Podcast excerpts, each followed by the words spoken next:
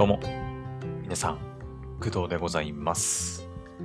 本日は2022年の9月28日、水曜日でございます。はい。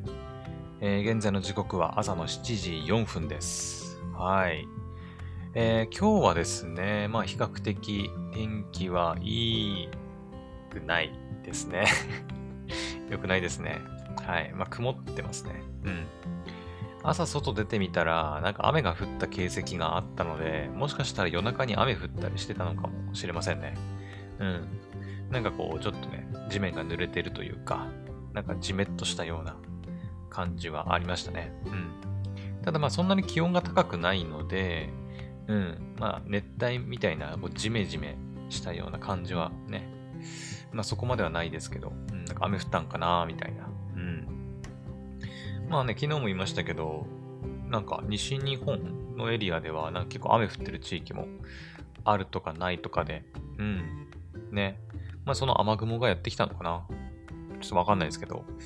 はい。まあそんな感じで今日は天気がなんか雨降ったり曇ったりっていう状態です。はい。で、今日の本題に入る前にですね、ちょっと朝のね、軽くニュースをね、見て、まあ、思ったことがあったので、ちょっとそのことを先に話してからね、本題に入りたいと思います。はい。昨日ね、うん、喋りは忘れてたわけじゃないんだけど、まあ、特に何にも触れなかったんですけど、まあ、世間のね、まあ、一番の話題といえば、やはり安倍元首相の、まあ、国葬なんじゃないかなと思いますが、はい。皆さん、見ました？昨日のね、午後だったかなに行われてたらしいんですけど、私はね、まあ、午前中は全然気づかなくて、はい、母親がね、そのテレビを見てて、なんか安倍首相の国葬をやってるよって言って、うん、それでまあ教えてもらったというか、うん、まあ、気づいて、あ、やってるんだっていうだけですね。実際にテレビで見たりとかはしてないかな。うん。なんか今日も、ね、朝のニュースで少し取り上げられたりしてましたけど、はい。まあ、安倍元首相の国葬が、まあ、昨日の午後に行われていたらしいです。はい。ね、まあ、それに関しては、まあ、私は賛成とか反対とかは特にここで言うつもりはないんですけど、何人ぐらいだったっけな？約4000人ぐらいの人だったかな？何人？数万人って言ったかな？ちょっと忘れたな。が、なんか参列して、献花台っていうのかな？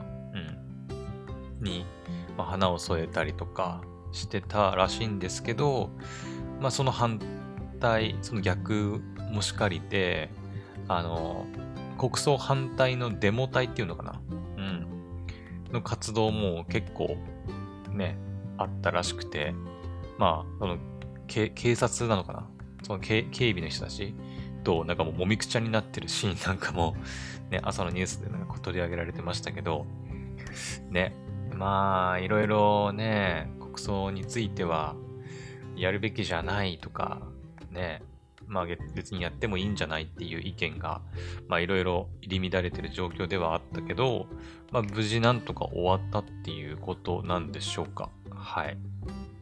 ねえ、まあ、結局行われちゃったけど、まあデモ隊のその反対運動とかどうなるんだかなっていう感じはしますけどね。はい。まあ、私はそうだね。それこそつい先日さ、これも全然ちゃんと見たわけじゃないんだけど、イギリスだっけ？イギリスの、エリザベス女王の国葬があったじゃないですか。ね。なんか、まあ、他国ではあるとはいえ、ね、外国のその国の女王様、エリザベス女王様だよね。女王様が、まあ、亡くなって国葬を行ったと。いうのは、まあわかるんですけど、うん。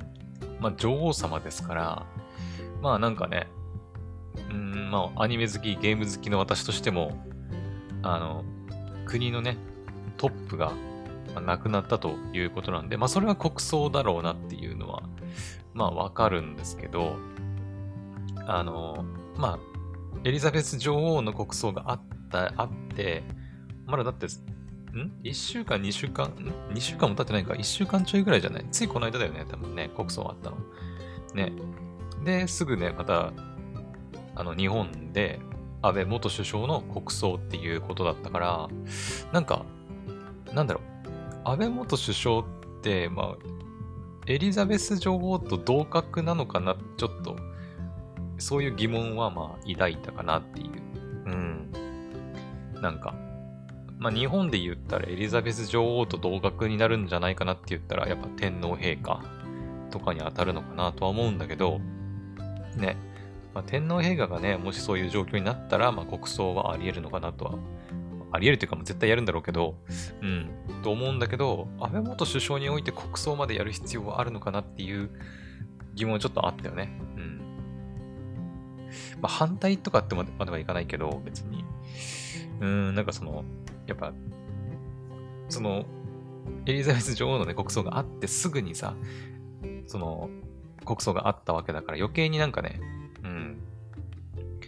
特にそういうのがなくて安倍元首相の国葬だけがあったっていうんであればなんかあまり比べようもなかったと思うんだけど、直前にねエリザベス女王の国葬があったもんだから余計になんか私としてはエリザベス女王と同格だから同格なのかみたいな、そういうねなんか単純な疑問をちょっと抱いたりはしましたね。はい。まあ、皆さんもねいろいろなんか反対だとか賛成だとかいろいろ意見はあったのかもしれませんけどね、はい、まあ、とりあえず昨日ね、まあ、一段落したっていうことなんじゃないかなと思っております。はい。というのが、まずね今日の、まあ、朝一つ気になったニュースでございました。はい。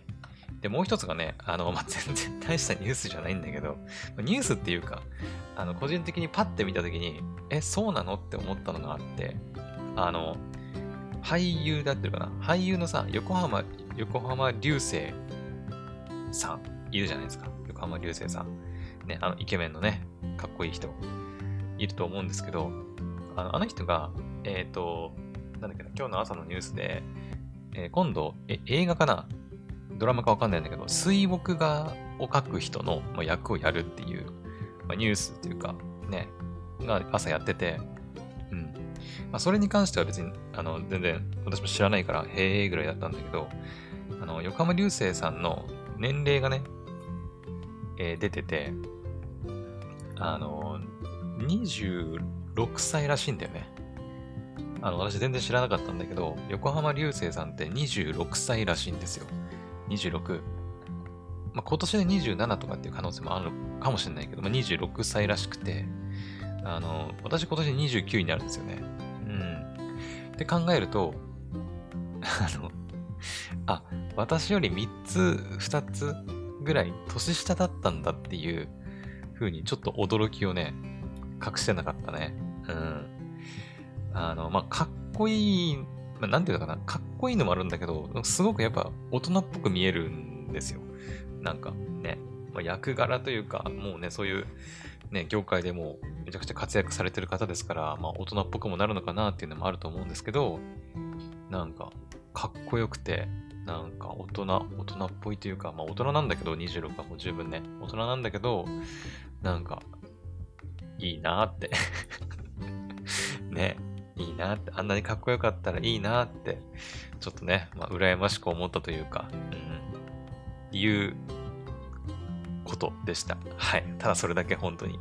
横浜流星さんって26歳なんだ。こんなにかっこよくて、大人の男の雰囲気もあって、いいなっていうふうに感じた今日の朝でございました。はい。ちょっとね、まあ、国葬の話とはもう全然、比べようもないね、まあ、気づきというか感想だったんですけど、はい。ということで、今日の朝、私が感じた朝のニュース、2つ、国葬と横浜流星さんの26歳というね、お話でした。はい。ちょっとどうでもよかったかな。はい。よっしゃ。じゃあ、こっからは、今回の本題に入りたいと思います。はい。で、まあ、タイトルにもあると思うんですが、今回はですね、英雄伝説、黒の軌跡にちなんで、まあ、ちなんでというか、黒の軌跡と、今度っていつだ？ちょっと待ってね、いつだったっけな。特に放送日とかはまだ決まってないんだっけな。放送日って言ってる時点でもしかしたらね、あの話すんのかってわかると思うんだけど、そうだね、2023年放送開始予定の、英雄伝説閃の軌跡ノーザンウォー、アニメですね。閃の軌跡のアニメが今度、来年入るんですよ。そのお話をね、ちょっとしてみようかなと思います。はい。ですね、まず、なんでその話をするに至ったかというと、今週、先週あたりからずっと言ってるんですけど、9月29日、明日ですね、明日、木曜日に、ついに、英雄伝説、クロンの軌跡2、クリムゾンシンが発売されますということですよ。実はね、ぶっちゃけるとまだ買ってないんですけど、今日必ず買わなきゃいけないなと思ってて、確か予約特典とかもね、あるので、めちゃくちゃギリギリの予約になるんだけど、私はね、ダウンロード版を購入予定なんで、今でも全然間に合うかなというところです。はい。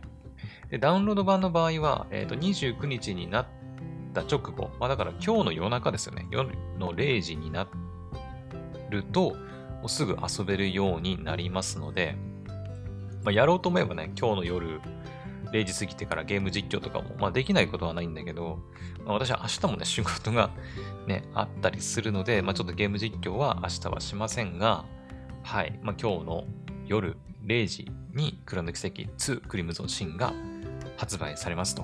はい、いうことです。で、その話とかは、話というかね、ゲーム実況する予定なんで、わざわざここでなんかいろいろ喋る必要もないし、何回かクドラジでね、取り上げてはいるんだけど、ね、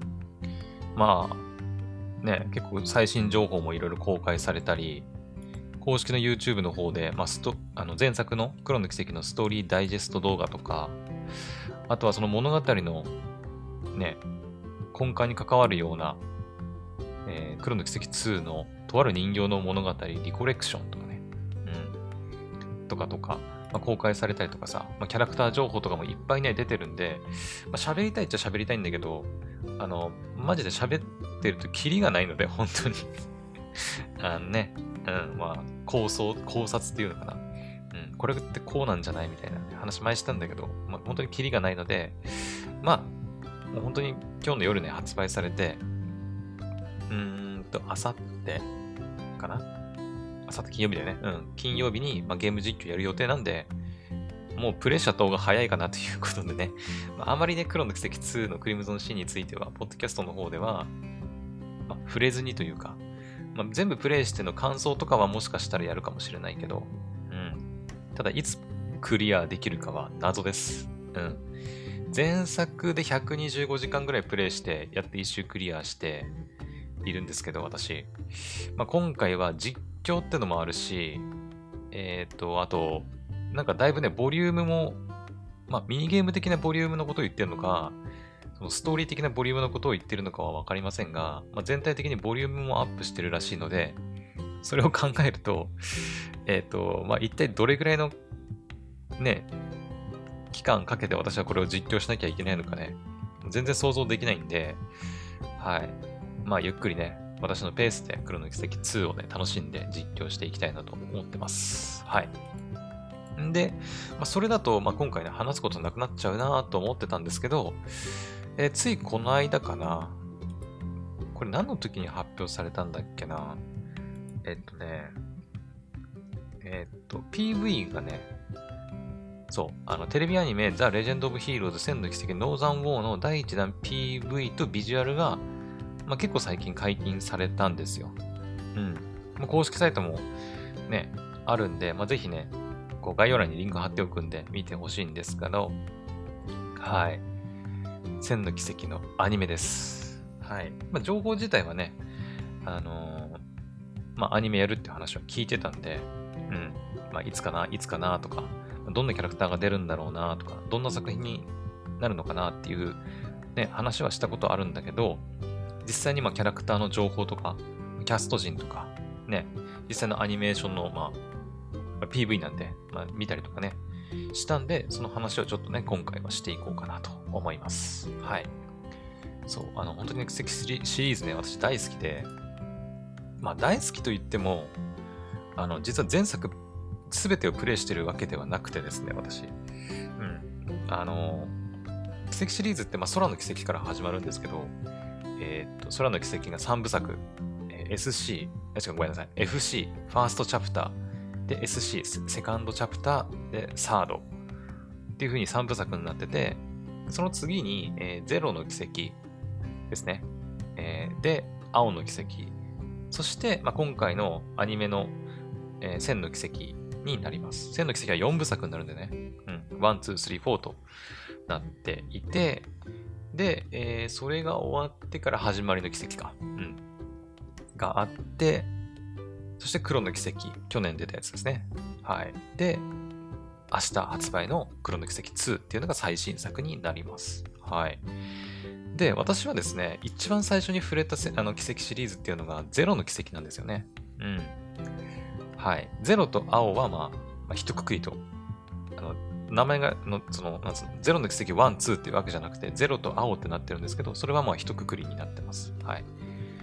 で、私は0、永遠で0の軌跡から、奇跡シリーズに触れたプレイヤーで、空の軌跡はね、昔ゲーム実況動画を見たことがあって、それでね、なんとなく内容は知っているぐらいの感じです。はい。なので自分でね、ちゃんとプレイしたわけではないので、ちょっとその辺のね、理解が結構浅いっちゃ浅いんですよね。空の軌跡に関しては。空の軌跡もね、結構名作と名高いですから、ね、自分で遊んだ方がいいかなとは思ったりするんですけど、実はね、空の軌跡に関しては、実は、あまり、深くは知らないという状況ではあるんだけど、ただ0の軌跡からは、もう本当に全部自分でプレイしていますので、0の軌跡はね、PSP だったかな、確か。PSP で、遊んで、で、青も PSP だったかな。閃の軌跡1、2は確かプレステ3だった気がする。で、閃、3、4はプレステ4かな。以降は全部プレステ4ですね。始まりもそうだし、黒の軌跡。で、明日発売の黒の軌跡2もですね、プレステ5版あるんですけど、いつも言ってるように私プレステ5を持ってないので、普通にプレステ4版でプレイしていきます。はい。っていう感じですね。懐かしいね、そう考えると。そういえばなんか朝起きたら、0の軌跡のプレステ4版がなんか出るとかっていう PV も出てましたね。はい。今回紹介するね、ノーザンウォーについては、空、0青ってきて、その次の閃の軌跡の、アニメということになります。はい。で、もっと具体的なことを言うとね、おそらくですけど、前も言ったかな、閃の軌跡の1と2、じゃあ、1、2ってあって、3、4ってあるんですけど、1、2と3、4の間にちょっと空白があるんですよね。実は。これ物語知ってる人ならわかると思うんですけど、何年ぐらいなんだろう、あれ。1年ちょっとぐらいなのかな、確か。作中の時系列的にね、1年ぐらい確かね、間があるんじゃなかったかな。1、2と3、4はもうそれぞれほぼね、1が終わった後すぐ2の時系列っていう感じだし、もう3が終わった後すぐ4の時系列っていう感じなんだけど、2と3の間にはちょっとね、間があるんですよね。はい。そこの部分をこう描いた、アニメなんじゃないかなと思っております。で、しかも、登場するキャラクターがですね、もう完全に、アニメオリジナルということで、もしかしたらゲーム内に登場したキャラクターなんかも出てくるんじゃないかなっていう、ちょっとね、淡い期待を淡い期待を抱いてはいますけど、多分基本的にはアニメの中で登場するキャラクターたちが、ね、いろいろ活躍していくっていう感じになるんじゃないかなと思います。はい。せっかくね、ちょっと今公式サイト見てるんで、じゃあ、ちょっと、まだね、そんなに情報も出てないので、まだね、第1弾 PV、ビジュアル解禁の情報と、メインキャストの情報が解禁されたよっていうぐらいしか出てないんで、そんなにね、お伝えできることもないんですけど、ちょっとね、じゃあ、ストーリーから見ていきましょうか。はい。ストーリーですね。七曜暦1205年。これ分からない人に言っとくと、七曜暦っていうのは、その奇跡シリーズの中で、もう投資っていうか、空の奇跡も、ゼロも青も、線も、始まりも、黒の奇跡も、同じ、その、舞台っていうか世界観の中で繰り広げられる物語なんですけど、その中である、なんていうのかな、暦ですね。暦。はい。リアル世界で言うと、西暦と同じですね。はい。その奇跡シリーズの中では、七曜暦っていう暦があって、その1205年ってことですね。うん。はい。で、七曜暦1205年。ゼムリア大陸北西部に位置する最も貧しい地域であるノーザンブリア自治州で自治州で生まれ育った少女ラビー。これ主人公なのかな。うん。彼女は故郷を守るため、そしてかつて英雄として崇められながら、ノーザンブリアを裏切った祖父、ブラドと自身は違うのだと証明するため、大陸最大の傭兵団として名高い北の傭兵に志願し任務を遂行していた。任務に没頭するあまり、規律違反を繰り返すラビーは、ある時、マーティかな、イセリア、タリオンと招待を組まされ、無謀ともいえるエレボニア帝国への内定任務を命じられる。ノーザンブリアを脅かす未知の存在、帝国の英雄の情報をつかむためにという風になっております。はい。これがストーリーですね。本当にね、どうなんだろうな。奇跡シリーズを全く知らない人がいきなり見て楽しめるものなのかというと、ちょっと違う気もするけど、うん。でも結構YouTube のその第1弾 PV のコメントとか見てると、その奇跡シリーズ今までプレイしてこなかった人向けに、そのオリジナルのキャラクターだったりとかを使っていて、その奇跡シリーズのファンを増やす、足がかりには結構なるんじゃないかなみたいなことを言ってる人はいましたね。うん。でも確かになーっていうふうに思いました。うん。さっき言ったその七曜暦とか、さっきね、ゼムリア大陸とか、ノーザンブリア自治州とかね、いきなり出てきて、なんのこっちゃって思われたかもしれないけど、うん。多分その辺は軽く説明はあるんじゃないかなとはね、思いますけどね。うん。ゲームを、シリーズをプレイしてる私は、はいっていうね、スッと入ってくるんだけど、うん。ね。ノーザンブリアを裏切った祖父。主人公、女の子だったかな、確かね、主人公。うん。で、そのおじいさんが英雄として崇められていたけど、その、ノーザンブリアを裏切ったと。うん。でも自分はそんな祖父とは違うんだっていうことを証明するために、はい。傭兵団に志願して、そこで活動していたと。うん。奇跡シリーズにはね、傭兵団っていう存在がいまして、お金をもらえば、お金さえ払えば、どんな仕事でもすると、殺しとかでもね、やるっていう、傭兵団っていう存在があるんですけど、その中でも、優秀な傭兵団、北の傭兵っていうのが出てきて、それに、所属しているということですね。うん。奇跡シリーズの中で言うと、北の傭兵団に入ってたのは、サラ・バレンスタインかな、うん、サラですね、サラ教官。が、北の傭兵出身ですね。うん。あとは、サラのお父さんっていうか育ての親がいるんですけど、そう、作中で出てくるんだよな。あの人も北の傭兵の何かだったかな。関係あんのかな。そう、だからね、このアニメの中でそういうね、さっきで言うと、ラビーのおじいさんとか、ブラとか、っていう人が出てきたりするんだけど、そのサラとか、そのゲーム内で出てきたキャラクターとどういう関係なのかみたいな部分もかなり気になるよね。うん。そういえば黒の軌跡のさ、黒の軌跡の敵まあ、アルマータっていうね、これマフィアが出てくるんだけど、マフィアのその幹部の中に、なんだっけな、名前。アレクサンドルだったかなみたいな名前の男がね、出てくるんですけど、その人も確かノーザンブリアに関係する人だった気がするんだよな。なんか、主が、なんだっけな、めちゃくちゃクソ野郎で、みたいな。あれ、もしかしてその人、ブラドのことなのかな？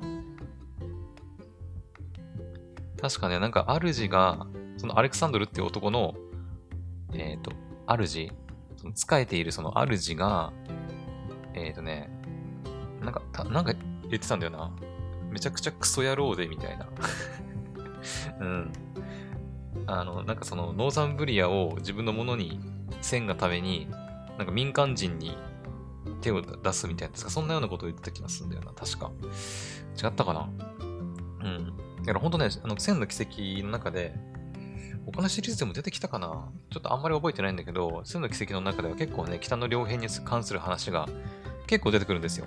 まあ、それこそね、サラ教官が、ね、そこの出身っていうのもあって、結構ね、いろいろ出てくるんで、はい。まあだからその辺の話理解しておくとより分かりやすいのかなとは思うけど、ね。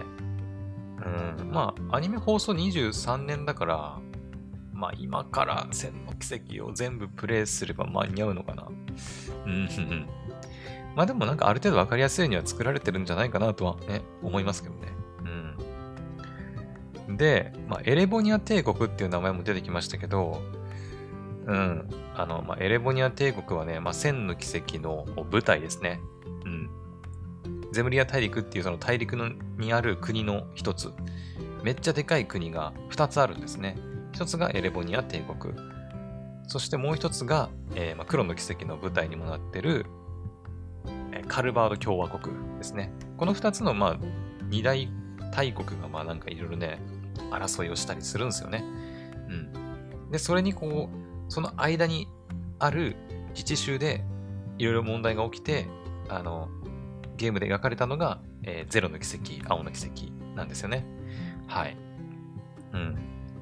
で、主人公たちは、なんかその、正体を組まされて、エルボニア帝国への内定任務を命じられると。で、その理由は、ノーザンブリアを脅かす未知の存在、帝国の英雄の情報をつかむためにと。いうことで、これはちょっとネタバレになるから、あんまり深くは言えないんですけど、2の最後をクリアした人はわかるかなとは思いますね。はい。ちょっとあえて名前を伏せとくか。言ってもいいかなとも思ったけど、あえてね、一応伏せておきましょうか。だから本当に2と3の間なんだなっていうのが、ここでわかるかなっていう気はしますね。はい。っていう感じです。じゃあちょっとキャラクターも見ていきましょうか。今どんぐらい喋ってる？まだ30分ぐらいか。もうちょっといけるかな。今のところ4人ぐらいしか出てませんね。キャラクターね。はい。ノーザンブリア自治州。ラビアン・ウィンスレット。だからラビか。ラビアン・ウィンスレット。CV はね、これ、なんて言うんだろう。小市誠さんかな。小市誠さん。初めて聞く名前の方ですね。他に何か出てるのかな？ちょっと調べていい？声優として、でも結構前から出てますね。2016年ぐらいから出てるんだね。最近の作品で何か出てるかな？リコリコとかも出てますね。乙女ちゃん。乙女ちゃんって誰だっけ？なんか聞いたことあるぞ。天聖賢者の異世界ライフとかも出てますね。リーさん。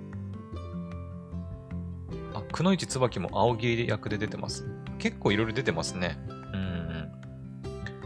なるほど。もしかしたら今回のその閃の軌跡の、ね、このノーザンウォーで、主人公小市誠さんのなんか声をなんか覚えられそうな気がしてます。結構なんかさ、私、声優さんのその声とか名前って、主人公系のキャラをやってたりすると、この人、この前このアニメの主人公の声やってたよなっていう感じでね、覚えやすいんだけど、覚えられるかな。はい、小市誠さんが主人公ラビオン・ウィンスレットの声をやっているということですね。ノーザンブリアの英雄の孫、他人を当てにせず単独行動をとる唯我独尊タイプ。ほう、見た目はそこまでなんか、なんだろう、金髪っていうのかな、ブロンドっていうのか、ね、なんか感じで可愛らしい顔してますけど、意外と唯我独尊タイプなんですね。あまり自分を語らず、他人にもあまり興味がない。へえ。北の良平入団後、戦闘能力の素質が開花した。類まれなる身体的戦闘能力を持ち、大抵のことは一度見聞きすれば習得することができる。へえ、すごいね。自分の信念のためなら多少の任務違反はいとわない。ああ、なんか主人公っぽいっすね。なんかね。主人公っぽいね。でも今までの、その、ゲームの方の奇跡シリーズの主人公にはいないタイプだよね、やっぱね。まあ、今までの奇跡シリーズの主人公って、正義の味方とかっていうタイプが多かったから、黒の奇跡はね、ちょっと違うんだけど、正義の味方とはちょっと違うんだけど、それでもなんか、なんだろう、そのルールを破って唯我独尊タイプっていう感じではなかったかな。意外と周りも見ていてみたいな。優しくてみたいな。でも正義ではなかったりとか、正義だったりとか、みたいなキャラクターが多かったんだけど、アニメだったりするのもあんのかな。両兵団に所属してる人間ですからね。意外とこういうタイプの人間も多いのかなっていう気はしますけど。はい。っていうのが、主人公、ラビアン・ウィンスレットちゃんでした。はい。じゃあ続いて2人目、マーティン・ S ・ロビンソン。CV はね、中村雄一さんですね。はい。北の良平の古参兵。これなんて読むんだ？これなんて読むんだろう？ちょっと待って、調べていい？ヒルアンドンか。なるほどな、これヒルアンドンって読むのね。ヒルアンドンって何？待って。ヒルアンドン。間の抜けたぼんやりとした人をあざけっていう言葉。へー。なるほど。ちょっと気だるそうな感じの雰囲気はありますよね。ヒルアンドンな立ち居振る舞いで、見た目は頼りなさそう。ラビーたち内定メンバー内の取りまとめ役だが、責任を取る立場や、人の上に立つ立場にはなりたくないと考えている。出世とかはしたくないタイプね。はい。その一方で、自身の生い立ちから、弱者に共感する思いも強く、強者からの不合理な抑圧を嫌う。なるほどね。意外と面倒見のいいところもあるのかな。状況察知能力に長け、人のフォローに回ることが多い。子供に好かれる。なんかわかるかもしんない。そんな雰囲気ありますね。気だるいんだけど、なんか若干、黒の奇跡の、なんか、バン・アークライド身というか、そんなにかっこよくはないけど、そこまでのかっこよさはないんだけど、なんか、ちょっと気だるい感じというか、ね、あんまりめんどくさいことはやりたくねえなみたいな。でも弱い、その弱者にはすごいなんか優しくて、ね、状況察知能力に長けてる、人のフォローも回ることが多いって言ってるから、なんかそういう面で言うと、あと子供に好かれるっていう面でもね、なんかバン君にちょっと似てるのかなっていう気はしますね。はい。というわけで、マーティン・ S ・ロビンソンでした。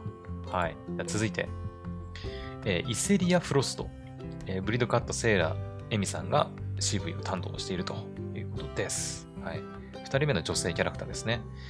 何でも楽しまないともったいないと思う性格を、一見してノリが軽く、良平らしくない振る舞いだが、実は内定メンバーの中では一番まとも。そうなんだね。一番まともなんだね。はい。ノーザンブリアの行く末を密かに案じていることも、銃を扱うことに精通し、スナイパーとしての能力に長けていると。なるほどね。スナイパーなんだね。へえ。確かになんか、ね、ノリ軽そうっていうか、なんかちょっと、優しいお姉さんみたいな、雰囲気はありますけど、ノリは軽いけど一番まともなんだね。了解。スナイパー。はい。イセリア・フロストちゃんでした。はい。じゃあ最後、4人目、タリオン・ドレイク。CV は小野裕樹さんですね。任務に忠実な人物。お一番真面目そうだけどな。うん、生真面目でまっすぐな性格。でしょ？うん。現状の北の良平やノーザンブリアへの思いによどみがない。ほう。めちゃくちゃ故郷のことを思ってるってことなのね。うん。温厚で他人に気を使う面もあり、その分つけ込まれてしまうことも。あー、なるほど。なんか優しすぎるってことなのかな。うん。人を信頼しすぎてしまうというか、すぐに信用しちゃうみたいな部分があるのかな。屈強な肉体を用いた近接肉弾戦を得意とする。おー、なんかこれを聞くと、それこそさっき言った黒の軌跡で出てきたね、アレクサンドルだったかな、うん、とかも、なんか軍隊格闘術みたいな。まあ、あれはでも軍隊の格闘術か。軍隊出身って言ったかな、アレクサンドルは。確か。うん。まあ、とにかくタリオン・ドレイクは、優しい。ただ優しすぎてつけ込まれてしまう部分もあるけど、まあ、肉弾戦、近接肉弾戦が強いと。なるほどね。一番まともってさっきさ、イセリア・フロスト言ってましたけど、タリオも真面目だったらまともなんじゃないのかな。まともと真面目はまた違うんかな。真面目すぎるがゆえに何かみたいな感じなんかな。うん。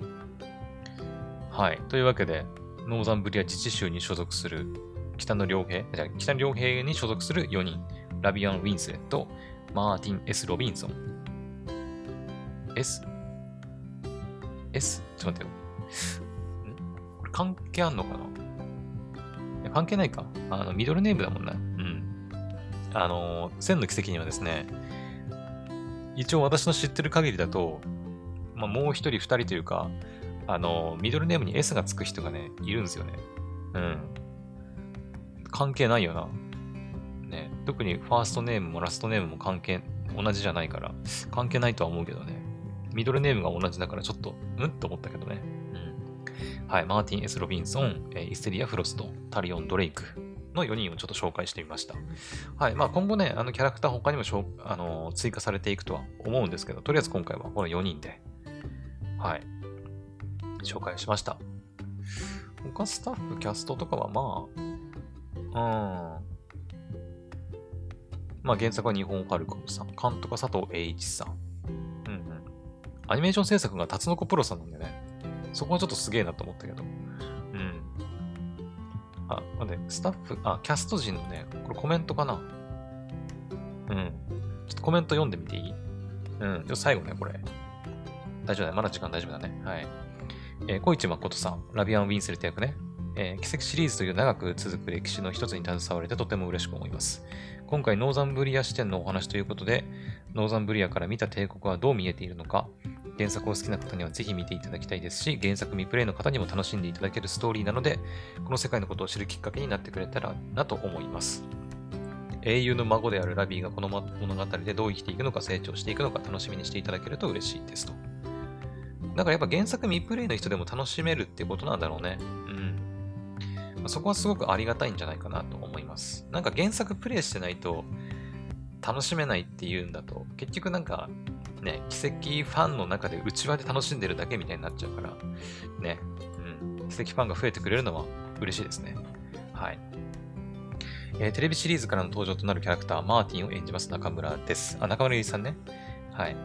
ゲームには未登場ですが、ゲーム内のある時間軸を舞台にしているので、原作キャラクターとの絡みが予想されます。ほう。アニメからご覧になる方、そしてゲームをプレイし続けている方、皆様に楽しんでいただきたいです。ゲーム内の、そうだよね。だからさっき言った、閃の軌跡の2と3の間なんですよ。で、3、プレイした人はわかると思うけど、3って、その空白の、1年ちょいぐらいの話がちょこちょこ出てくるんだけど、詳しくは語られてないんだよね。そう、詳しく語られてなくて、うん。はい。なので多分その辺のことを言ってんだと思うんだよね。だから原作キャラとの絡みがもしかしたらあるかもしれないと。はい。いいっすね。続いてじゃあ、ブレードカットセーラーエミさんね。イセリア・フロスト役のグリッドカット・セイラ・エミです。ついに情報解禁となりました。歴史ある奇跡シリーズの一員となれることを本当に幸せに感じております。イセリアはとっても表情豊かで魅力的なキャラクターです。果たして他3人とどのように関わっていくのか放送をぜひお楽しみにということで、まあ、今後もね、情報いろいろ出てくるとは思うんだけど、はい。ね。まあ、さっきキャラクターのページ見たら、ノーザンブリア自治州っていう風に所属というか、まあ、国名が書いてあったんで、もしかしたら、今後、エレボニア帝国、誰々みたいな、出てきそうじゃないね。エレボニア帝国のなんちゃらかなんとか軍所属、なんちゃらかんちゃらみたいな。ゲーム原作のキャラが出るのがすごく気になるところではありますけどね。うん。はい。じゃあ最後ね、タリオン・ドレイク役の小野由紀さんね。タリオン・ドレイク役で出演させていただきます、小野由紀です。タリオンは正義感が強く、自分なりの信念に沿って行動する男ですが、どこか憎めないところもあり、仲間内ではよくいじられ役になっていたりします。うん、演じていてとても楽しかったので、どうぞお楽しみにと。うん、やっぱいじられ役なんだね。真面目すぎるがゆえに。なるほど。誰にいじられるんだろうね。そんないじってくるようなキャラクターいるかな？てか、ラビアン自体は、それこそなんか人に興味ないって言ってたから、あんまり人をいじったりするようなタイプには見えないんだけど、まあだからそう考えるとイセリアかマーティンかな。マーティンでもあんまりなんか人をいじるタイプには見えないから、ノリが軽いって言ってたし、イセリアにからかわれるんじゃないかなと、ね、ちょっと思ったりしますけど。はい。というわけで、まあ今紹介できる部分は全部紹介できたかなと。思います。はい。まあ、ストーリーね、キャラクターとか、まあ、その他、なんかゲームのお話とかね。はい。まあ、公式サイトとかね、実際に見て、まあ、PV とかでもいいですけど、見てね、なんかどんなアニメなのかなっていうのは見てもらいたいなと思いますね。はい。というわけで、とりあえず今回のお話は以上にしようかなと思います。はい。まあ、今回はね、閃の軌跡、ノーザン・ウォー、テレビアニメですね、2023年公開というか放送開始の、テレビアニメ、閃の軌跡、ノーザン・ウォーについてお話ししてみました。はい。いや、でも本当にね、めっちゃ楽しみです。閃の軌跡シリーズとか、まあ、閃の軌跡だけじゃなくて、軌跡シリーズってめちゃくちゃやっぱストーリーが面白いので、うん。だからまあ、ね、全編アニメ、にするのは、まあ無理だとは思うんだけど、そのストーリーがボリューミーすぎて、うん、アニメで全て描き切るのってかなり厳しいなとは思ってたんですけど、うん。まあそのゲーム内ではあまり明らかになってなかったね、空白の部分がまあアニメ化されるということで、あ、こういうアニメ化の仕方もあるんだっていうね、気がしてて、すごく楽しみです。はい。だからゲーム未プレイの方もそうだけど、ゲームプレイしてる方もね、うん。なんだろう。ゲームを全部アニメ化してると、まあ、結局ゲームプレイしてた方がいいんじゃない？アニメ見なくてもいいんじゃないってなる可能性あるんだけど、まあ、今回のアニメに関しては、ゲームプレイヤー、ゲームをすでにプレイしてる人も、ね、なんていうの？新鮮な感じで楽しめるんじゃないかなと思っております。はい。非常に楽しみですね。はい。というわけで、まあね、今日の夜0時から、はい、黒の軌跡2クリムゾンシンが、まあ、発売となりますので、まあ、これ聞いてね、まあ、もしかしたらもう買ってすぐプレイする方もいるかと思うんですけど、私はですね、仕事がありますので、まあ、プレイするのはあさってということになりますが、はい、まあ、Twitch とかね、YouTube とかの方でも配信していくつもりなんで、よければ、はい、見てもらえるといいかなと思います。はい。というわけで、まあ、長々とお話ししてしまいましたが、今回はここまで。はい。それでは、また次の配信でお会いしましょう。バイバイ。